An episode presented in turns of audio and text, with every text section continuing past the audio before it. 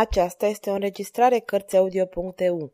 Pentru mai multe informații sau dacă dorești să te oferi voluntar, vizitează www.cărțiaudio.eu. Toate înregistrările Cărțiaudio.eu sunt din domeniul public. Alexandre Dumas Masca de fier Capitolul 20 Inim ce se spovedesc Omenia și priceperea de care dădu dovadă Filip în conducerea statului îl câștigară în întregime pe Colbert, care vedea noul rege a Franței, un demn urmaș al lui Ludovic al XIII-lea. Bătrânul ministru ar fi vrut pentru binele țării lui să consolideze poziția lui Filip în sensul de a asigura definitiv tronul Franței. Gândul lui se îndreptă spre Maria Tereza, logodnica lui Ludovic al XIV-lea, singura care știa de prezența pe tronul Franței al lui Filip de Gasconia. Din partea ei n-avea însă de ce să se teamă, căci lui Colbert nu-i fu prea greu să constate că tânăra prințesă îl iubea pe Filip, pentru care acceptase sacrificiul de a fura cheia măștii de fier.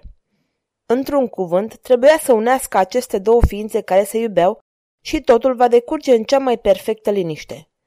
Înarmat cu acest plan, se prezentă la Filip și îi spuse Trebuie să faci în grabă un lucru, să te însori cu Maria Tereza. Filip izbucni în râs. Trebuie, aș fi cel mai fericit om. Odată recunoscută de Spania și de popor drept regina Franței, continuă Colbert, nu se mai pune chestiunea cine e regele.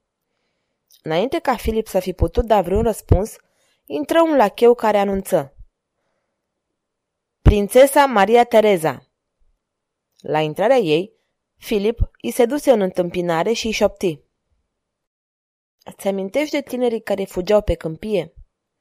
Prințesa nu-i răspunse direct și de pe buze îi țâșni un singur cuvânt. Filip! Astăzi sunt fericit ca el, continuă Filip. Apoi se uită lung în ochii frumoasei prințese și reluă. Colbert vrea să spună o întrebare. Spunând acestea, se întoarse spre ministru și completă. O întreb eu? Cum doriți, majestate, replică Colbert. Colbert se înclină în fața celor doi tineri și părăsi apartamentul pentru a lăsa singur cu iubirea și spovedania lor. Vrei să fii regina Franței?" o întrebă el cu simplitate. Da, majestate." E grea coroana Franței." O voi purta bucuroasă." Chiar dacă spun să n-ai încredere în rege?" În tine am încredere."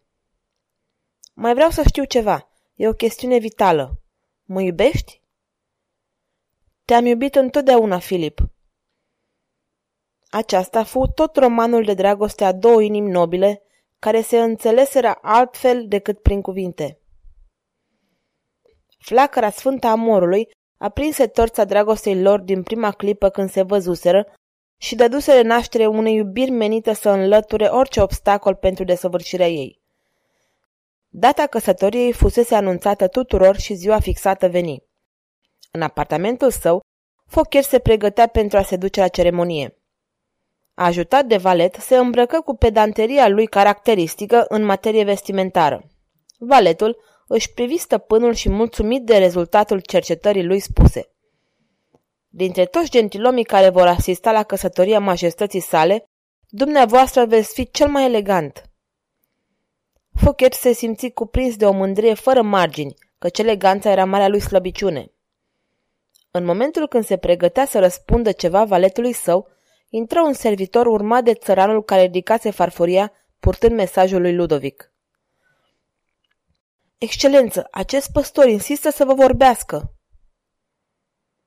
Ce vrea? întrebă Fochet, fără să se întoarcă spre vizitatorul său. Cinci mii de franci, pentru ce?" întrebă Fochet foarte mirat.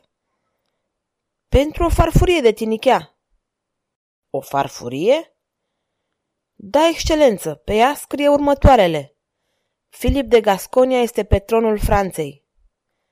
Cuvintele acestea avură un efect neașteptat asupra lui Fochet, care sări mușcat ca de șarpe.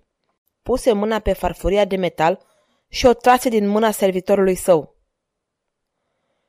Cinci mii de franci, excelență!" bâlbâi păstorul care o adusese. Fără a-i da atenție, Fochet citi încă o dată mesajul lui Ludovic. Filip de Gasconia este pe tronul Franței. Acum își explica toată schimbarea produsă în atitudinea suveranului său. Murmură ca pentru sine. Prima oară că am fost prost în viața mea. Apoi porunci în grabă. Să vină capitanul gărzii. Câteva clipe mai târziu, cel chemar se afla în fața sfernicului regal. Ia caleașca și gardea mea, îi porunci Fochet. Scoate din Bastilia un om cu masca de fier și adu la mine la Fontainebleau. Din Bastilia? întrebă îngrozit capitanul gărzii. Fochet se apropie de el și îi șuieră în obraz. Ți-e teamă de spânzurătoare? Trebuie să ne riscăm viața dacă nu vrem să o pierdem. Apoi se întoarse către păstor și aruncă o pungă de bani pe care acesta o prinse din aer și ieși de andărătele din odaie. Capitanul de gardă, înarmat cu un ordin al lui Fochet către comandantul închisorii, care era tot un devotat al fostului aprod, reuși să-l scoată pe Ludovic din Bastilia și porni spre locul de întâlnire convenit de Fochet.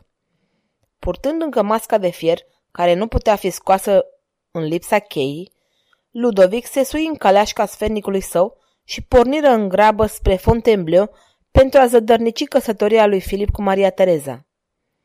Deși caleașca gonea din răsputeri, lui Ludovic îi se părea că nu merge destul de repede. Mai repede!" țipă el vizitiului. Îmi omor caii, răspunse acesta biciuindu-și animalele. Omoară-i!